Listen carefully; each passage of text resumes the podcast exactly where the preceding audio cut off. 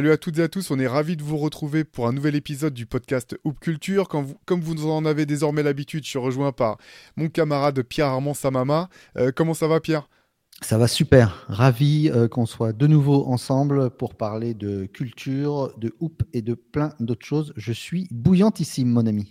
Bah oui, d'autant que faut quand même euh, rappeler, là, c'était, ça, fait déjà deux semaines maintenant en plus que, que tu as repris l'émission euh, euh, Hangtime Radio Show, euh, si je me trompe pas, avec, avec toute l'équipe. Cette année, cette semaine, vous aviez même des invités de, prestige dans l'émission. Ouais, on a, on a fait une, une, première émission avec nos parrains. Chaque année, on a des parrains dans, dans l'émission. Alors, c'est, ça, a été un petit peu comme la haute culture, très très large. On était avec, on a eu comme parrain Gilles Peterson, José James, Alice Russell, Fat Freddy's Drop. Euh, voilà, tous ces gens-là. Euh, plus récemment, on était plus sur du parrain francophone. On était avec Sly Johnson, que tu connais bien, euh, de, du CN Super Crew, avec Temetan, La Chica. L'année dernière, c'était Art of Tones et Lorca, une légende de la French Touch sur le, label FCOM de, à l'époque de, Laurent Garnier. Et, cette année, nos parrains sont Soulance, un duo français fait de Fulgence, producteur électronique, et de Souliste, DJ émérite. Si vous êtes parisien, vous le connaissez forcément avec les soirées What the Funk et animateur radio également de son état. Et donc, cette année, c'est eux nos parrains. Voilà, et puis on démarre la saison tranquillement. La semaine prochaine, on aura un rappeur que tu aimes sûrement, Théo. Il s'appelle Benjamin Epps. Ce sera notre, notre invité. Donc voilà, on continue tranquillement notre bonhomme de chemin. Bon, bah super. Et pour ceux qui ne sont pas sur Marseille et qui voudraient écouter euh, l'émission, tu peux peut-être rappeler euh, où est-ce qu'on peut trouver tout ça? C'est pas possible. C'est pas possible. on est sur la FM à Marseille 88.8 pour les Marseillais qui nous connaissent et bien sûr radiogrenouille.com tout attaché euh, donc de manière worldwide. Voilà, bon bah super. Écoute, euh, je vous invite en tout cas à aller écouter l'émission de, Pierre et de toute l'équipe. Là, Hangtime, c'est vraiment un super rendez-vous chaque semaine. Euh, nous, de notre côté, pour parler euh, Hoop Culture, voilà, on, a décidé d'ouvrir un thème sur lequel je pense qu'on aura l'occasion de revenir à de nombreuses reprises, Pierre, parce que c'est un thème qui est très large. C'est celui des game changers. Donc, bah, ces personnes, ces personnalités, que ce soit dans le basket ou autre, qui ont vraiment changé la donne de manière irrémédiable. voilà, c'est toi, d'ailleurs, faut, faut le dire, c'est toi qui avais eu cette cette idée de, thème pour, pour ce numéro 3 du podcast Hoop Culture, euh, Pierre. Mm. Que, hum, comment t'es venu cette idée là pour euh, nous lancer là-dessus? Bah parce que c'est quelque chose dont on parle souvent, euh, tout simplement, ce côté game changer, les gens qui changent le jeu, les gens qui changent la donne, tout simplement. Hein. Au-delà du jeu de, de, basket en soi, c'est surtout sur la, les gens qui, qui, peuvent rendre une œuvre ou euh, par euh, un, simple fait euh, modifier considérablement le paysage de leur discipline. ça peut, elle peut être sportive, elle peut être musicale, elle peut être visuelle, elle peut être sur plein de points. D'ailleurs, on va, on va balayer, comme vous en avez l'habitude maintenant, un large panel. donc voilà, c'était personnage, œuvre, film, pourquoi pas, mais quelque chose qui nous a, nous en tout cas, marqué et qui a changé peut-être on dit game changer, mais peut-être life changer également. Peut-être pour toi, Théo, choses qui t'ont modifié considérablement ta vision sur, euh, sur des, des catégories entières. Ouais, bah, carrément. Alors, je sais pas comment tu veux partir parce que c'est vrai, voilà, bien sûr, on va parler de basket, mais on va pas parler que du terrain. Euh, il y a des aspects culturels qui sont hyper intéressants à, creuser de, de ce côté-là.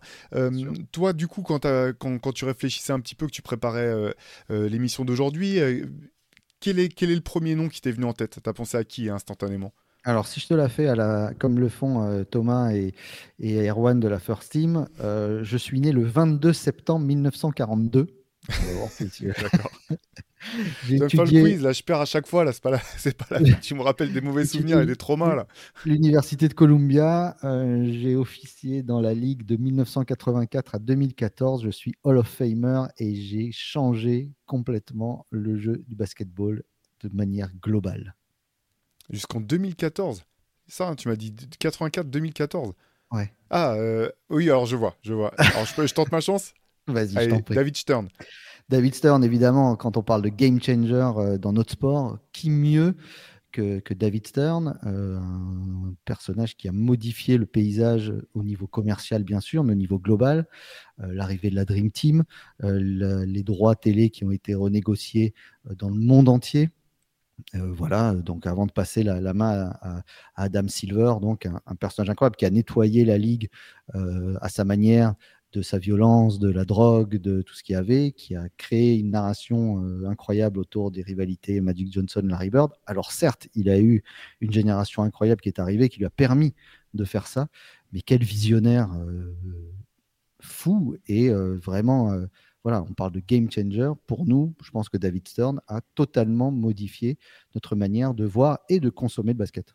Oui, bah, tu as, complètement raison. D'ailleurs, le, terme visionnaire, je pense, n'est pas, est, pas surfait hein, quand on parle de, Stern. C'est ce qui revient souvent quand, quand, les gens parlent de lui. Alors, un mec euh, quand même vraiment intéressant, euh, euh, un avocat de, métier, puis avec souvent ce sourire et ce, ce, physique où tu te dis, bon, bah, ce de loin, tu as l'impression qu'il n'est pas charismatique ou que c'est juste, euh, voilà, euh, c'est juste un mec comme ça. Et en fait, euh, charisme énorme, un mec qui savait serrer la vis comme personne derrière. Ceux qui ont été convoqués dans, dans son bureau pour se prendre des coups de pression après des exactions sont les premiers à reconnaître, voilà, et, et, à, témoigner du fait que c'était pas du tout un gars avec qui on pouvait rigoler, qu'on pouvait impressionner facilement.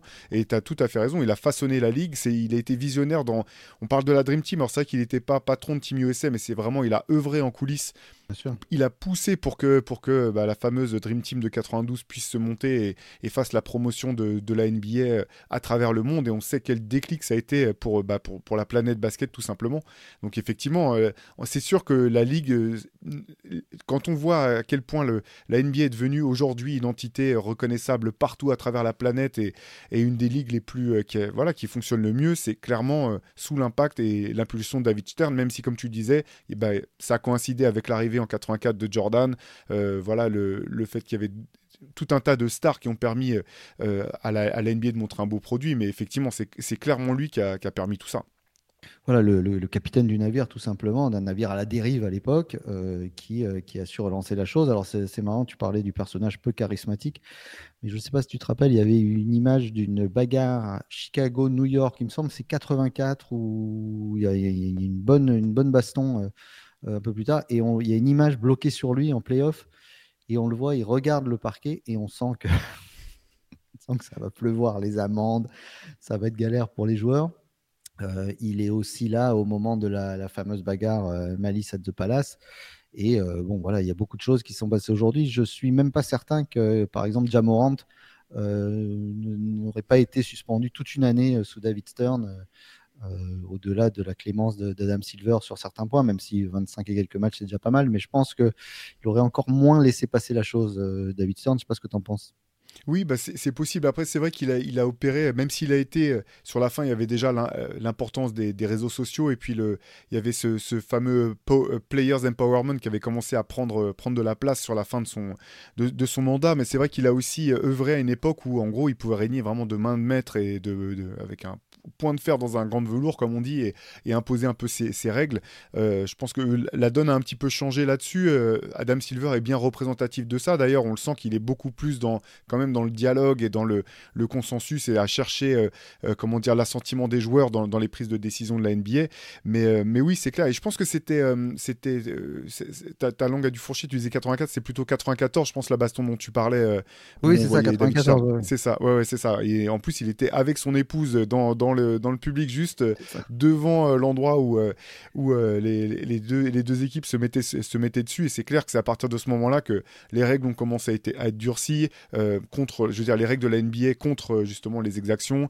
Mhm. le début du hand-checking, cette fameuse règle qui permettait, vous savez, au défenseur de garder son avant-bras ou sa main posée sur le porteur de balle. C'est à partir de là aussi que, voilà, c'est dit, bon, il y en a marre des matchs à 80, 90 points. On veut qu'il y ait des points, on veut qu'il y ait du spectacle. Donc on, on va adapter les règles de manière à, à rendre le jeu encore plus spectaculaire. Tout ça, effectivement, ça, ça, prend, ça, ça, ça à ce moment-là.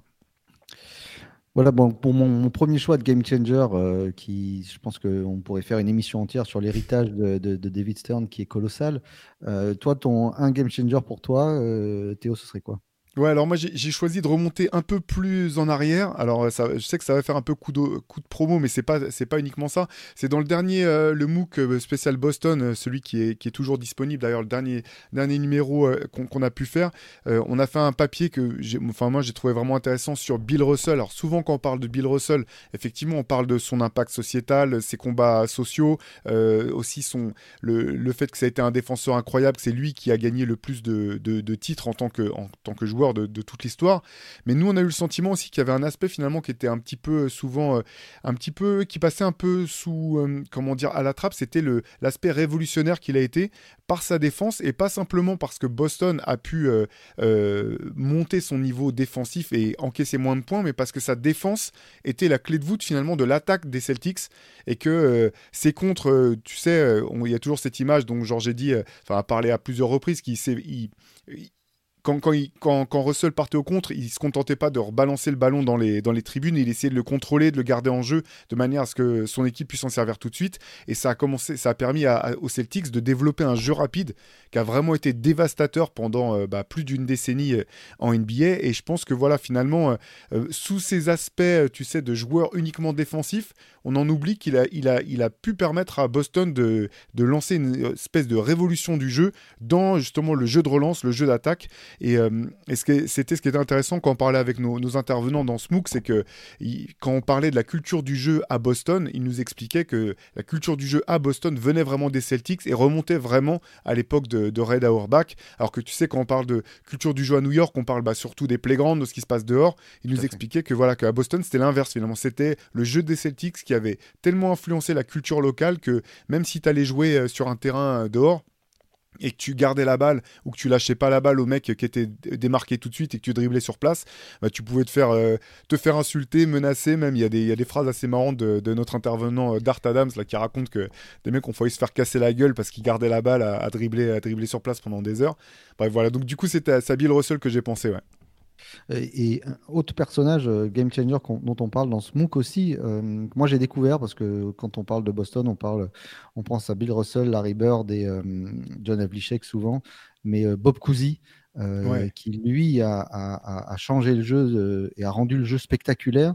Euh, qui, euh, malgré un physique totalement banal, mais euh, le, côté spectaculaire du jeu a beaucoup été amené par, Bob Cousy. Et tu parlais des comptes de Russell qui amenaient les contre-attaques et le jeu rapide. Cousy était évidemment un, des, un des premiers à le faire. un autre game changer pour moi à un certain niveau, alors ce serait facile de dire Dr. J, Jordan qui ont amené le jeu dans les airs, etc un joueur que tu adores, Allen Iverson, pour moi, ah, bah, euh, qui, euh, bah, je vais te laisser en parler. moi, ça va être surtout être. Euh, on a parlé des Européens souvent qui avaient ouvert le jeu et qui avaient rendu le jeu possible pour plein de joueurs. si tu parles à des Tony Parker, etc., ils te parleront peut-être pas d'autres joueurs que d'Allen Iverson qui ont permis à un meneur d'être scoreur. Malgré une petite taille même des joueurs, et ça c'était nouveau, euh, de plus grande taille, un type comme Dwayne Wade par exemple, son idole, ça a toujours été Iverson, c'est lui qui l'a amené avec lui l'autre jour sur scène pour la présentation euh, Hall of Fame. Et puis c'était un swag, c'était euh, alors euh, qui a, hein, on parlait de David Stern, il s'en est arraché les cheveux qui, qui, devaient lui rester sur la tête, le pauvre, en le voyant arriver avec ses euh, avec ses locks, avec des, des, des shorts qui, qui, touchaient par terre, euh, avec des maillots de, enfin voilà ce qui était interdit de porter des même parfois il portait son propre maillot pour arriver avec des chaînes en or partout, le côté purement hip-hop de, de, de la chose. Et Allen Iverson, même si la culture hip-hop était déjà là euh, dans la ligue à cette époque-là, il a fait rentrer le hip-hop dans la NBA de manière pérenne et de manière définitive.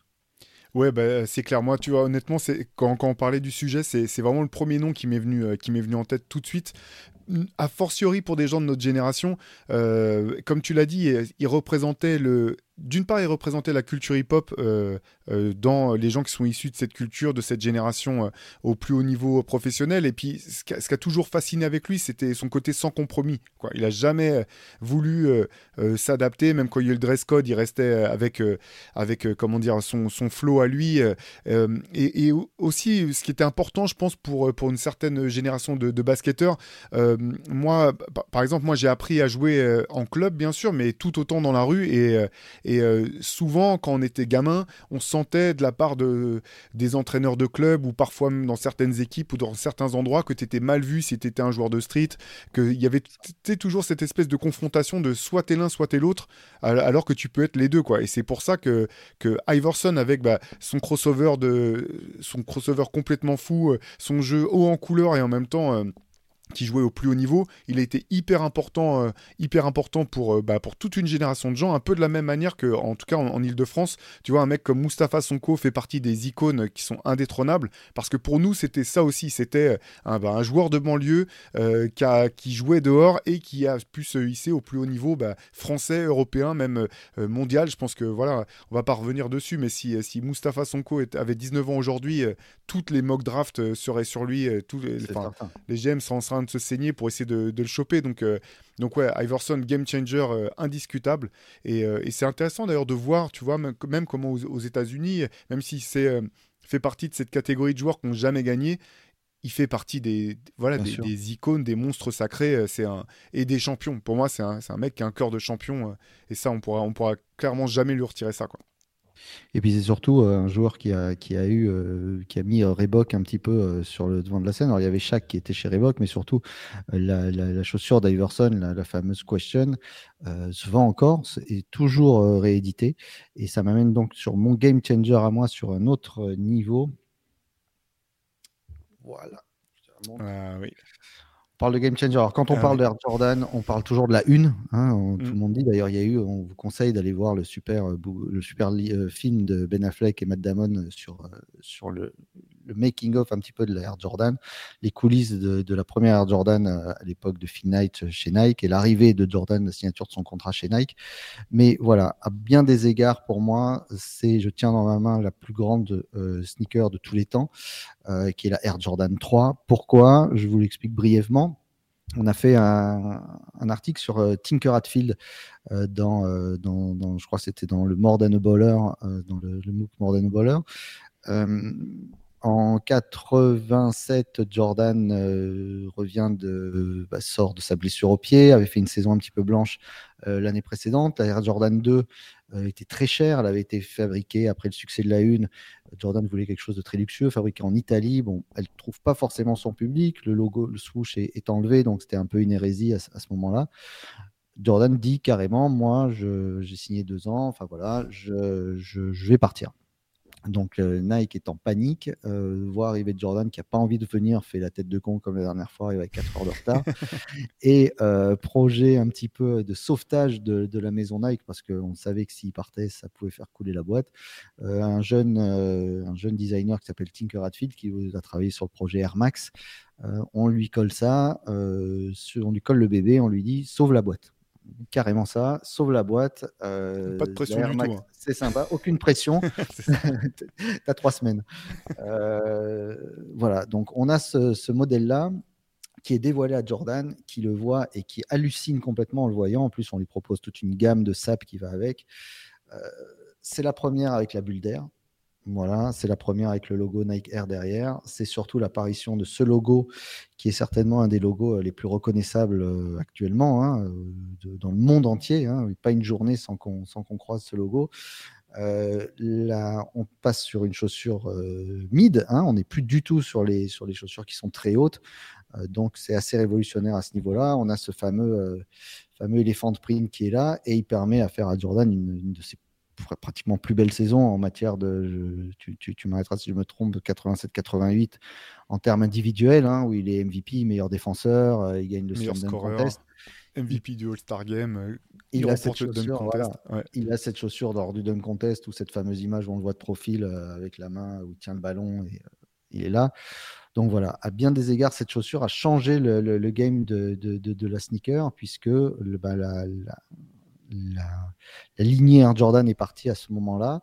Et surtout, euh, un, titre, euh, on le voit derrière nous, euh, c'est à ce moment-là que les pubs avec Spike Lee sont arrivés et où la Jordan est devenue plus que cool. Elle est devenue un, élément culturel dans la culture afro-américaine et dans la culture hip-hop, bien sûr. Donc game changer pour moi, la Jordan 3 vous pouvez m'insulter tout ce que vous voulez dans les commentaires. C'est la plus grande chaussure de tous les temps et je m'y tiendrai même si on va en parler d'une autre tout à l'heure. Eh ben écoute, moi pour euh, j'ai choisi aussi quelque chose de la même période. Tu disais c'est 88, c'est ça euh, cette Jordan C'est la saison 87-88. Ok, eh ben écoute, c'est la même année en fait. Et pour moi, c'est un game changer, mais dans un tout autre euh, registre. J'ai envie de parler de musique et moi j'ai sorti, voilà, premier album de Eric et Rakim Paid in Full, sorti en 88 au sein d'une génération incroyable de. Message d'origine, fais-moi rêver. Non, non, non, non, non, c'est pas le pressage d'origine, c'est une réédition, mais, mais moi j'ai pas, j'ai pas de fétichisme forcément sur, sur les, les pressages, sur les pressages, mais effectivement, pour moi, Rakim, c'est le game changer ultime dans, dans le rap. C'est vraiment, euh, il y a un avant et un après. Euh, c'est celui qui a fait passer, euh, voilà, qui a vraiment fait passer un cap, je pense, au, rap et, au lyrisme, ce qu'on appelle le, lyricisme, en, en, faisant de sa voix un instrument, en étant dans des euh, comment dans, dans, des un type d'écriture qui joue encore plus avec les cadences, avec les avec les sons, en complexifiant à la fois euh, le flow et aussi euh, bah, les métaphores, en sortant un petit peu, tu sais, jusque là, je, trouve que le rap était finalement très premier degré quelque part. les mecs racontaient des histoires, ils parlaient de ce qui se passait, ou alors c'était simplement de se la raconter un petit peu ce, qui est, ce qui est la base du rap. Et avec Rakim, on passe vraiment à un autre niveau où finalement il n'y a plus de limite en fait. Ta seule limite, c'est ton, ton imagination. Et euh, jusqu'à aujourd'hui, finalement, euh, euh, les évolutions techniques, il y en a eu énormément après Rakim, mais finalement, tu peux remettre un, pour moi, tu peux remettre un, 10 de Rakim de 88 et ça, ça toujours, voilà, le charisme est toujours là, la voix est folle, la présence, c'est, voilà, pour moi, c'est vraiment le. Ouais, je, serais même prêt à dire sans doute le plus grand game changer, en tout cas au micro pour du côté du rap et du hip-hop. Alors, on va parler du, ouais, du, rap en général, et je sais que cet album avait été euh, cité par euh, des, gens qu'on connaît bien dans Time sur Marseille, évidemment, qui est pour moi un game changer également. Euh, on parle le 18 mars 1997. Mon cher Théo sort en France. Ah. L'école du micro d'argent que vous avez reconnu. alors, tu as vu que hein, tu faisais le malin avec truc. Moi, il est signé de tout le monde et je te le sors même pas en relique. Donc, je, suis sympa. C'est dire le, la confiance du gars, quoi. Euh, l'école du micro d'argent, pourquoi? Parce que ça marque une, euh, une, euh, un changement également dans le rap français. on est sur un imaginaire qui dépasse le, clivage qu'on pouvait entendre d'NTM, Assassin, où on parlait de la société, où on parlait de choses. C'est beaucoup plus poétique. Alors bien sûr, euh, on parle de la société dans Petit Frère, on parle de la société dans euh, Né sous la même étoile, on parle de la société dans Demain c'est loin, qui est peut-être le plus grand track de, rap français de l'histoire. Euh, mais ça, je vous laisse en discuter. Ça, par contre, je suis moins catégorique que sur la Air Jordan 3 mais la manière de travailler le son. il y avait une première démo qui avait été faite par les, les, producteurs à l'époque d'Ombre et Lumière, de la planète Mars, etc. Euh, j'ai eu la chance d'entendre certains morceaux de, des démos euh, de, du micro d'argent et finalement il décide de partir l'enregistrer aux États-Unis avec Prince Charles Alexander parce qu'il voulait, euh, voulait ce son-là, il voulait le son Quinry, le son surtout new-yorkais qu'ils aimaient tant et on le et donc ce disque-là est révolutionnaire à bien des égards. Et à quel moment on se retrouve euh, sur un disque? Déjà, quand tu voyais l'arrivée du Wu-Tang sur un disque, ça paraissait fou euh, qu'en France on puisse avoir le Wu-Tang. Et ce disque est pour moi euh, totalement intemporel. dans l'imaginaire, d'ailleurs, ils continuent à faire des tournées. Enfin, quand ils ont fait encore la tournée des 25 ans du micro d'argent, ils sont full au Canada, par exemple, dans le monde entier, parce que les gens veulent entendre ça. et surtout, c'est un disque qui n'a pas pris une ride dans le propos, et surtout dans le son. Et c'est pour ça que je disais que c'était un game changer. Certes, il y a beaucoup d'albums euh, authentiques, le premier album d'NTM, etc., qui, ont fait, qui sont une pierre angulaire du, mouvement hip-hop en France. Mais je trouve que ça, c'est encore pire, parce que c'est ce qu'on cherche, nous, souvent, même dans Rivers, dans le MOOC, c'est le côté intemporel de la chose. Et c'est rare d'avoir des albums de rap qui sont totalement intemporels. Le euh, Paid in Full que tu nous as montré, c'est le cas. Et je trouvais qu'en France, l'école du micro d'argent pouvait être aussi le cas. Ouais, bah c'est vraiment intéressant que tu l'aies sorti juste après parce qu'effectivement, euh, Akhenaton a été un de ceux qui a toujours euh, bah, reconnu et mis en avant euh, l'importance de Rakim et quelle importance ça avait, ça avait eu pour lui. D'ailleurs, je, vous invite les auditeurs à aller réécouter sur le tout premier album d'Ayam. Il y a un morceau solo d'Akhenaton qui rappe en anglais et c'est assez marrant avec le, avec le décalage parce que tu vois effectivement le, le, que c'est calqué quasiment, pas à l'identique, mais tu sens, tu as l'impression d'entendre une espèce de version enfin de, de Rakim avec l'accent marseillais quelque part, tu vois, dans, dans, sa façon de, dans sa façon de rapper, tu vois vraiment le, lignage, quoi. C'est ça. Et euh, tu parlais d'Hangtime tout à l'heure, je vous engage, on, vous partagera le lien euh, du podcast où on avait reçu pendant deux heures euh, le IAM, on leur avait préparé une émission. On avait été le seul média avec qui il parle deux heures. Il y avait toute l'équipe qui était là. On leur avait fait pas mal de surprises. On avait eu Prince Charles Alexander en direct avec nous. Et justement, on parlait de, de, la mise en place de cet album au niveau technique et euh, avec tout, tout ce que ça pouvait euh, engendrer euh, de difficultés. Donc, c'était où tu sais qu'Akenaton et Shuriken parlent allègrement beaucoup et bien. Et donc, on vous engage, on vous partagera ça pour aller écouter cette, cette, interview. Ouais, ouais, ouais, carrément. Et eh ben écoute, moi je vais, je vais rester du côté des États-Unis pour un autre game changer. Alors là, c'est pas dans le, c'est pas un artiste, c'est pas un basketteur, c'est une revue. En fait, c'est le magazine Slam. Euh, ah voilà que forcément euh, vous connaissez. Je vous montre quelques-uns. C'est beau celui-là en plus. Hein. Ouais, celui-là très chouette. J'en ai. Alors, ça, va paraître euh, sacrilège, mais j'avais, j'ai été abonné pendant de longues années, donc j'en avais énormément, énormément, et malheureusement, bah, au fil des, des déménagements. Et, ouais, j'adore, j'adore cette cover, elle est incroyable. Voilà, Free Ron Artest quand il était, quand il était suspendu. Ah, mais il a, en plus, il a une tête, Ron Artest sur cette photo, il est incroyable parce que c'est quand même le le, joueur avec la tête la plus funky de l'histoire. On, on, dirait qu'il sort tout droit d'un film de Black Exploitation en permanence. Euh, c'est clair, non, c'est clair. Et du coup, euh, voilà, bah, au fil du temps, bah, j'ai j'en ai donné beaucoup, j'en ai même, j'ai dû me, voilà, j'ai, il m'en reste aujourd'hui très peu. Mais pour moi, en fait, Slam, ça a été une claque monstrueuse euh, quand j'ai découvert ce, cette publication.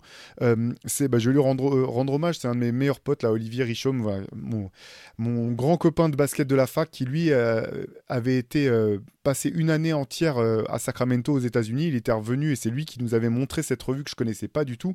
Et on parlait de, de hip-hop. Pour moi, il y a une connexion parce qu'en fait, pour moi, c'était, euh, j'avais aucune idée qu'on pouvait faire du journalisme sportif comme ça, en fait, avec euh, des références culturelles tout le temps.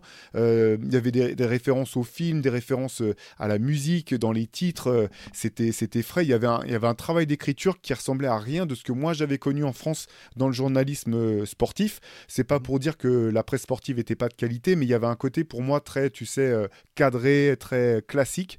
Euh, et, pour moi, ça a été une claque euh, Euh, d'ailleurs, il y avait un journaliste qui s'appelle Scoop Jackson, qui était une des meilleures plumes de slam, que j'ai eu la chance d'interviewer pour notre numéro 7 spécial, spécial Chicago, puisque c'est un, un, mec de Chicago. Et pour moi, c'était un plaisir énorme de pouvoir parler avec ce gars-là qui m'a enfin, qui m'a ouais, vraiment influencé dans, dans mon travail de, journaliste.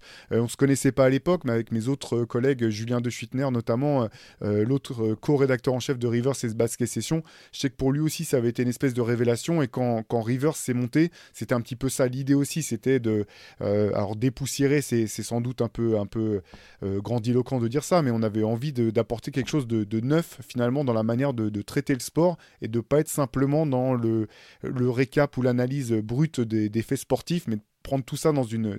Voilà, de prendre un peu de recul et de recontextualiser ça dans un, d'un point de vue culturel. Donc euh, pour moi, ouais, Slam, ça a été un énorme game changer dans, dans, dans, dans la presse. Alors, je suis parfaitement d'accord avec toi. Surtout, le, contrairement à Sports Illustrated, qui est très lisse et beaucoup plus large, euh, le Slam mais Alors, il y a aussi beaucoup de choses avec les, avec les sneakers, hein, puisqu'il y a Slam Kicks qui est sorti après, mais Ross Bankston, euh, un, des, un, des, fondateurs de Slam, évidemment, était, était très, euh, très lié avec ça. Mais il y a un lien en permanence avec le reste qui gravite autour de la culture basket dans Slam. Et il y a une vraie fonction d'éducation qui est en permanence dans ce magazine, qui est, euh, qui qui est encore aujourd'hui euh, très vivace, mais aussi parce qu'ils ont gardé pendant très longtemps la même ossature. Et, euh, pour ça, c'est pour ça c'est bien. avant de te reparler de, de musique, on moi je vais parler de game changer en matière d'image. c'est quelque chose dont j'ai pris conscience beaucoup plus tard, parce que moi, ça n'a ça, ça jamais été mon truc et que je ne les ai pas visionnés sur le coup, mais il y a eu pas mal de documentaires qui ont été faits, dont deux récemment. Euh, c'est la manière dont la vision du basket et du basket de rue a changé pour les gens avec des mixtapes N1. Euh, la manière dont le, le, basket a été vu comme un spectacle euh, pour, pour beaucoup de gens, parce qu'il y a des tournées N1 qui étaient un petit peu celles des Harlem Globetrotters. Euh, tout était cool chez N1. Euh, bah, évidemment, la bande-son, euh, le, hip-hop qui était derrière, les moves que tout le monde essayait de, refaire, la sap qui était là, la chaussure, la tai chi qu'aujourd'hui encore on aimerait avoir. Donc, curieusement, même si on n'a pas été touché par N1 au niveau du sport parce qu'on pouvait dire c'est pas du basket, ça, ça me, c'est pas comme ça qu'on veut jouer, c'est pas, c'est pas la manière de faire du basket, etc. Je pense qu'il y a un paquet d'entraîneurs qui ont dû se tirer les cheveux. Euh, je pense que les, les vrais plaies d'Égypte pour les coachs de jeunes, ça a dû être N1 et Stephen Curry, à mon avis. Mais euh, je, confirme. Ouais. Je confirme. Je, pense que c'est vraiment un, un, game changer à ce niveau-là où euh, ben, enfin, je pense qu'avant N1, alors j'ai pas eu la chance d'aller voir des matchs de basket, mais le basket là se joue, c'est-à-dire aujourd'hui, même aujourd'hui, tu vas jouer sur un playground, tu as des gars qui arrivent avec des, avec des enceintes qui mettent du son à fond, et quand tu vas euh, dans, dans, dans des salles NBA, tu as du hip-hop à tout berzingue, mais ça, je pense que ça vient de cet héritage-là, tu me diras ce que tu en penses, plus bah, les Skip to My Lou, euh, tous les personnages des professeurs, etc., qui étaient comme des super-héros et qui sont euh, encore aujourd'hui une sorte d'Avengers avant, avant l'heure. Donc, euh, N1, pour moi, vrai game changer. Ouais, c'est clair. Bah, euh, je, te rejoins en fait surtout, et puis je reviens un petit peu à ce, dont on parlait tout à l'heure au sujet d'Alan Iverson. C'est-à-dire que c'est vrai que bah, pour nous, c'était un petit peu euh, mettre en image ce qu'on avait pu connaître sur les terrains à côté de chez nous, et puis le mettre euh, en, image et en son, comme tu dis, parce que les, les premières mixtapes, c'est vraiment des mixtapes. Il y, a les meilleurs sons du moment, c'est mixé comme, comme une mixtape audio finalement avec, avec des images. la Taichi, c'est marrant parce que j'ai pas voulu t'interrompre, mais elle a réussi le grand écart ultime. C'est-à-dire que c'était à la fois la chaussure préférée de Ben Et de Laurent Sierra. Donc euh, si vous arrivez à faire un grand écart plus grand que celui-ci, bon courage, c'est vraiment, c'est vraiment fou. Tu as l'impression euh, d'avoir le truc, le, le croisement entre un, Rottweiler et un Chihuahua, tu vois. c'est ça, et puis deux écoles tellement différentes. Bref, ça, c'est pour l'anecdote, c'est assez marrant. Mais, euh, mais oui, en fait, alors, moi, au début, j'ai, comme beaucoup, hein, j'étais, j'étais assez fan des premières mixtapes qui nous arrivaient. On se les matait, on se les matait à plusieurs, euh, c'était, on regardait les moves, c'était fou. Mais ce qui était intéressant, c'est que c'était quand même vraiment, vraiment du basket, quoi. Et il y a, eu un moment quand même, euh, je, pense qu'il faut le dire, où ça a un peu vrillé, où euh, il y a eu un, focus qui a été tellement mis sur les moves qu'on en oubliait que les moves devaient servir à aller au panier, ou même qu'il y avait quand même des règles. Donc tu allais sur les terrains, effectivement, tu voyais des mecs qui se faisaient passer le ballon au-dessus du dos ou des trucs comme ça, ou qui faisaient des reprises de dribble sans, qui n'avaient pas de sens. Tu dis non, mais on est venu jouer au basket, place un cross si tu veux, fais ton move, mais le but c'est d'aller marquer ou d'aider ton équipe. Donc à un moment, il y a eu un glissement quand même. Mais en tout cas, les, ouais, les, les, les premières mixtapes N1 du, du début, là, c'était un, un phénomène. Ils ont effectivement, les, les, tournées dont tu parles sont même venues en Europe. Moi, j'avais eu l'occasion de, voilà, de faire une interview de Half Man, Half Amazing et du professeur, là, quand ils étaient venus, euh, ils étaient venus à Paris. C'était assez marrant. Tu voyais les mecs qui tu sentais que même eux, ils étaient complètement dépassés par, euh, par le phénomène. Après, bah, finalement, ils ont été rattrapés par l'histoire de thunes, évidemment, bah, ça, euh, et de jalousie au sein de, au sein de l'équipe. Mais euh, voilà, avec une pensée particulière. Skip to My qui a été le seul, le seul, dis-moi si je me trompe, de la bande à avoir fait une carrière professionnelle en NBA. Bien sûr, ouais, Rafa Alston, effectivement, là, là, là c'est qu'au début, effectivement, c'était vraiment des, alors, je vais mettre plein de guillemets, mais des vrais joueurs de basket qui se trouvaient, euh, qui, en plus avaient, euh, du flair, avaient du, du flow. Après, il y, a eu un petit shift où finalement, sur la fin, tu te demandais si on se rapprochait pas plus des Harlem Globetrotters parfois que. que, oui, parce que les Harlem Globetrotters du début étaient des grands, des grands joueurs aussi, mais euh, il y avait un peu ça plus. Ça pas et ça, ça, laissait le, spectacle venir à eux. Voilà. C'est ça, on aurait dit le rookie game un petit peu à la fin, tu vois, c'était un petit peu ça. Ou, le All-Star game, tu peux le dire aujourd'hui tout court. c'est ça. C'est ça. Allez, moi, je vais, partir sur un autre, euh, alors un autre game changer aussi de l'image. Alors, pour le coup, c'est peut-être purement personnel. Mais moi, j'aimais pas du tout les séries. J'étais pas série. Alors, il y a longtemps, hein, attention, hein. les plus jeunes, je vais vous ramener en, en arrière. Mais moi, c'est la série Les Sopranos. Euh, voilà, été la première série vraiment dans laquelle je suis tombé, où je me suis pris une claque, où j'ai le sentiment de, bah, de finalement de pas être dans un sitcom, mais d'être dans une espèce de film, euh, sauf que c'est un film qui dure, euh, qui dure, je sais même plus, 6 ou 7 saisons avec des épisodes d'une heure à chaque fois, où tu as une intrigue, vraiment on va au fond des personnages, il y a des, des, des, renversements de situation assez fous. moi, c'est à partir de ce moment-là vraiment que j'ai commencé à, à, kiffer les séries. Dans la foulée, il y en a eu d'autres qui m'ont énormément marqué, hein, notamment The Wire. Là, je pense que The Wire Wire et Les Sopranos, c'est probablement les, deux séries que, que j'ai préférées. Mais pour moi, ça, voilà, ça, on est sorti un petit peu, tu, voilà, de, de l'aspect sitcom ou de l'aspect où bah, tu peux prendre un épisode n'importe quand et puis c'est pas grave, tu vas comprendre qui sont les personnages, les situations et finalement l'intrigue, enfin l'histoire de, de, fond est pas si importante. voilà, pour moi, pour moi en tout cas, Les Sopranos, ça a été, ça a été un déclic. Il y a, il y a certainement eu d'autres séries qui faisaient déjà ça avant, mais enfin pour moi, ça a été, ouais, ça a été le game changer. Il y en a beaucoup, hein, des séries. Euh, on, c'est justement pour ça qu'on vous dit que des game changers, des émissions game changers, on se fera plusieurs sessions parce que bah, il y en a, il y en a tant et plus, hein, vous vous en doutez. Euh, donc série, moi, moi je, c'est, Seinfeld qui m'avait euh, complètement retourné à ce niveau-là, retourné par l'intelligence de l'écriture et le fait de voir qu'on pouvait faire 10 ans sur rien. Voilà.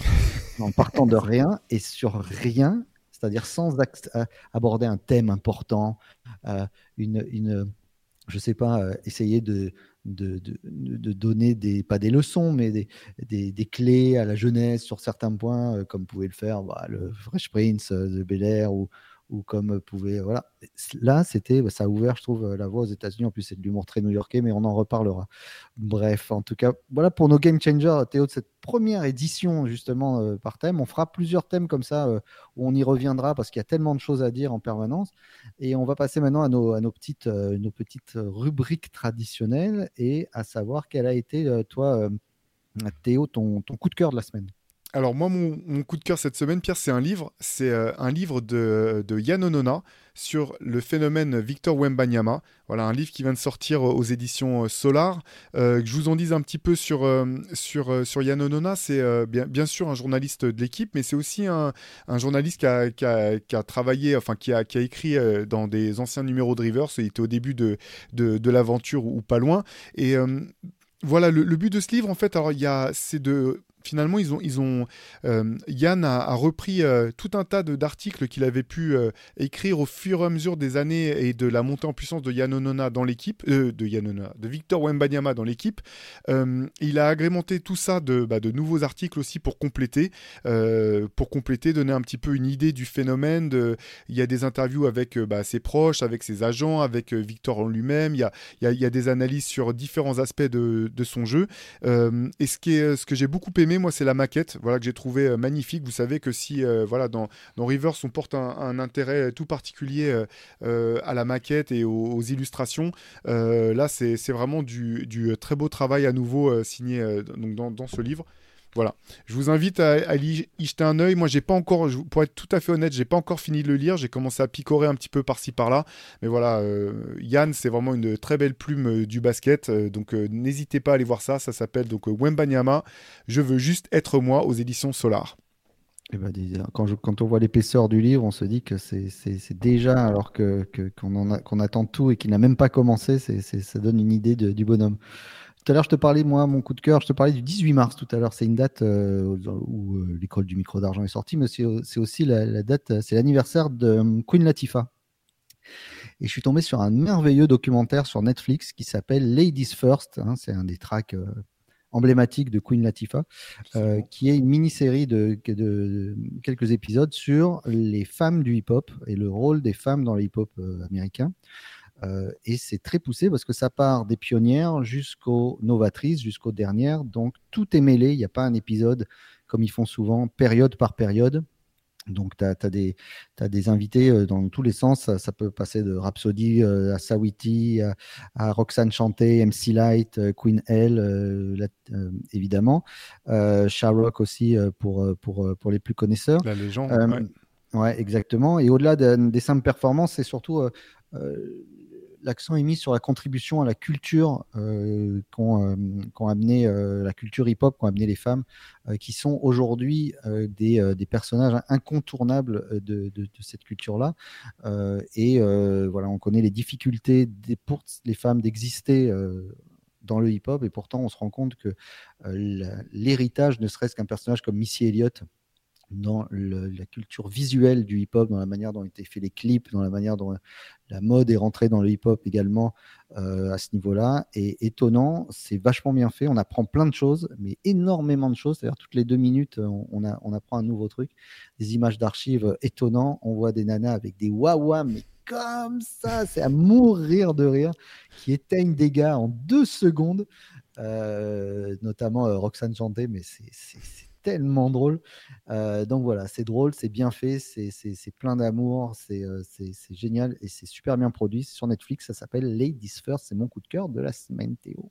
Et eh bah ben, super, et du coup j'en profite si, si, la thématique euh, vous intéresse. Il y a un livre vraiment chouette euh, qui, qui, porte le même titre, Ladies First, aux éditions Le Mot et le Reste, livre de Sylvain Verteau qui est vraiment très intéressant aussi sur bah, tout ça, toutes ces pionnières et ces, ces, ces rappeuses et ces, ces musiciennes qui ont fait avancer le mouvement.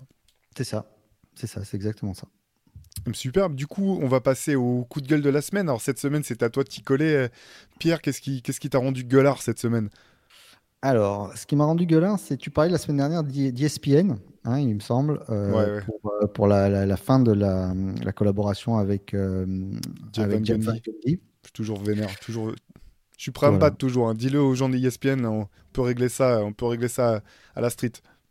Moi, c'est les réseaux sociaux euh, de, ces grands groupes de sport US. Euh, il y en avait un que, pourtant qui, fait du bon travail en de ça, c'est Bleacher Report, euh, notamment avec la journaliste Taylor Hooks qui fait des super interviews de, joueurs qui se livrent de manière différente quand il parle à une femme justement. Et c'est toujours intéressant de, voir Taylor Hooks faire ces choses-là.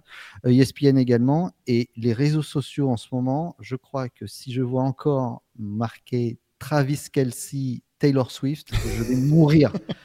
C'est-à-dire que depuis une semaine, le sport n'existe plus aux États-Unis et euh, on ne voit que des images. Alors bon, pour ceux qui connaissent pas l'histoire, Travis Kelsey est une superstar de la NFL, euh, joueur des Kansas City Chiefs, qui est euh, le binôme avec Patrick Mahomes, le Titan des, Chiefs, et, bah, il se trouve que sa nouvelle meuf, c'est Taylor Swift. Mais nous, on se rend pas compte en France combien Taylor Swift, c'est un délire aux États-Unis. C'est-à-dire que même Beyoncé, c'est une, fourmi à côté, on a l'impression. Et en fait, euh, donc ils sortent ensemble, et c'est-à-dire qu'on ne voit que ça. On, est bouffé par ça, euh, par cette histoire. Et je trouve que les réseaux sociaux, de la même manière, l'arrivée de Messi a été couverte comme si euh, soudain, c'était, ils découvraient Messi. Je trouve que les, réseaux sociaux US font du sensationnalisme en permanence sur des histoires comme ça. Euh, là maintenant, c'est euh, James Harden en boîte de nuit. Et d'ailleurs, James Harden qui ressemble de plus en plus à Rick Ross. Hein, je tiens à le dire. il, y en a un qui, perd du poids et l'autre qui en prend. Donc à un moment, ils vont se croiser. Ah, et, à un moment, il va y avoir une confusion générale. Mais voilà, donc les, les réseaux sociaux de sport US sont. alors, il y en a plein à suivre. Hein. Attention, hein, il y a plein, euh, plein de trucs super, les clutch points, etc. Il y a énormément avec des qui sont à la fois drôles, décalés, mais qui, parlent de sport. Mais voilà, le sensationnalisme, je trouve, la TMZation de, du sport US sur les réseaux sociaux, en tout cas, voilà, ça m'agace. Ça m'agace. Ouais, non, je comprends, mais c'est vrai qu'effectivement, Taylor Swift sort manifestement, enfin visiblement, de ce que j'ai pu comprendre, d'une une tournée monstrueuse aux États-Unis où elle a rempli arène sur arène pendant, aucun sens. tout l'été. On se rend pas compte, nous, en fait. Hein. Exactement, ouais. Exactement. Donc, euh, oui, voilà, forcément, en plus, là, c'est football season en, en plein effet, donc c'est, c'est, le buzz est forcément monstrueux, quoi. Et ce qui est le plus drôle, c'est que le frère de, de, de Kelsey, il a son frère qui joue à Philadelphie, et dans la même équipe, il y a un, de ses coéquipiers à Kelsey qui s'appelle Swift. Euh, et, là, pour le coup, c'était assez marrant parce qu'ils montraient une action où ils sont tous les deux et on voit qu'ils disent la connexion euh, Kelsey-Swift marche à tous les niveaux. Enfin bon, c'était assez marrant. Voilà, donc on n'a pas fini d'en parler et, euh, force à, ce pauvre joueur qui, bah, qui, qui, est totalement phagocyté par la présence de, de, sa belle. Et de la même manière, la semaine dernière, il y a eu un match au Parc des Princes il y avait euh, Thierry Henry et Teddy Riner qui discutaient, et il y a eu un, focus sur Selena Gomez qui était assis derrière eux. Mais heureusement, les gens quand même ont commenté, même aux États-Unis, en disant vous avez un des meilleurs buteurs de l'histoire et le plus grand judoka de l'histoire. Qu'est-ce qu'on s'en fout de l'influenceuse derrière Mais voilà, ils ont, ils ont fait. Il y avait dix photos d'affilée de Selena Gomez Ouais, ouais bah c'est... On, on, va pas gagner ce combat-là, hein, Pierre, malheureusement, je te le dis tout de suite. Hein, je pense qu'il est perdu, euh, voilà. mais on, on, a bon espoir quand même euh, d'y arriver et de renverser euh, tout ça avec Théo. c'est ça, on reste optimiste. On va, on va, passer à la relique. Alors, est-ce que tu as fait le décompte là de. Est-ce qu'on a fait le, le décompte précis de, des votes Alors, de la semaine dernière? Alors, euh, Théo, j'étais plus que confiant avec ma, chemise de baseball des Bulls de 92 que j'ai survendue. Et tu m'as explosé avec ton vinyle ah signé par. Ouais, ouais, explosé avec ton vinyle, vinyle signé par, par, par, par, Madlib sur Matt Villain. Et d'ailleurs, euh, génial, continuez à vous nous régaler dans les commentaires, vous mettez sur les vidéos en général. Et il bah, y, y, en a un qui nous a mis il n'existe pas un monde où Matt Villain ne gagne pas. Donc, euh, tu as gagné, mais j'ai pris mon cigare, j'ai pris une batte de baseball, et comme dirait le philosophe, je l'ai pris personnellement. je, vais ramasser cette semaine, je le sens, je le sens gros comme une maison. Donc c'est moi qui commence? Ouais, vas-y, vas-y, allez, vas-y.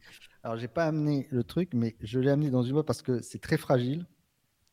Donc je le prends délicatement parce que les, connaisseurs le, sauront. Tu parlais de game changer. Euh, moi, je t'amène.